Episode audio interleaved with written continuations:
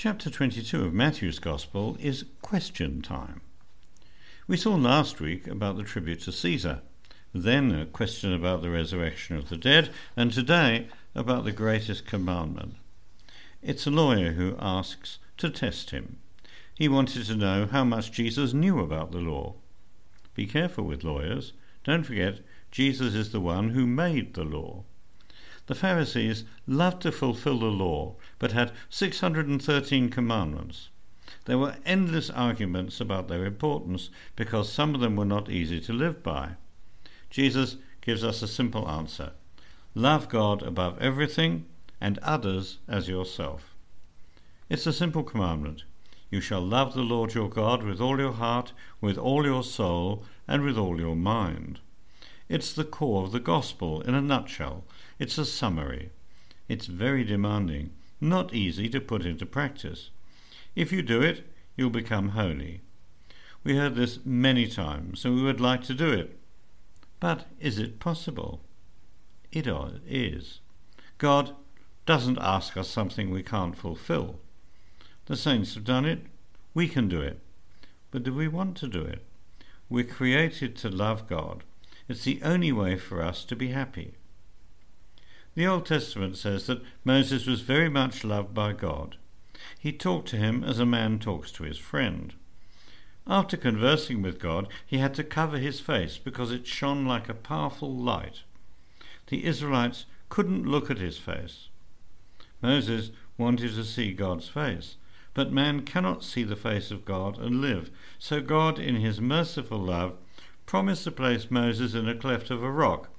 There I will station you while my glory passes by, and cover you with my right hand till I've gone past.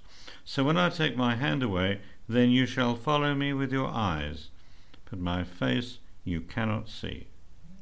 Thus God allowed Moses to see his back. We cannot imagine what he saw. We too want to see God, but our love for him is not strong enough. At the end of our lives, we're going to be measured by our love of God. Jesus, our judge, is going to hold a scale with two plates, one with our sins, and on the other with our love for him. We already have our sins, the plate is full of them. We need to make sure our love is heavier. Look at big sinners who became great saints, Mary Magdalene or Saint Augustine. They eventually loved God above everything. They give us plenty of hope. We're small sinners, but we can become small saints. Don't worry too much about our sins. Make sure we keep growing in our love of God. There is a secret. We love him with his love. Therefore, ask him for this gift. How much do I love God? It depends on how much I'm ready to do for him. Are we ready not to offend him? How do we grow in our love of God? In the same way that we love people, doing things for them, trying not to offend them, thinking about them. Our mind goes to the people we love. We have five main languages of love. Acts of service.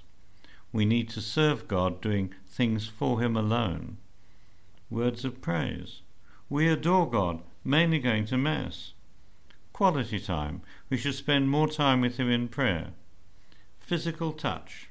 The best way to touch him is to receive him in communion. Offering gifts. We should be generous with him, giving him whatever he's asking from us now.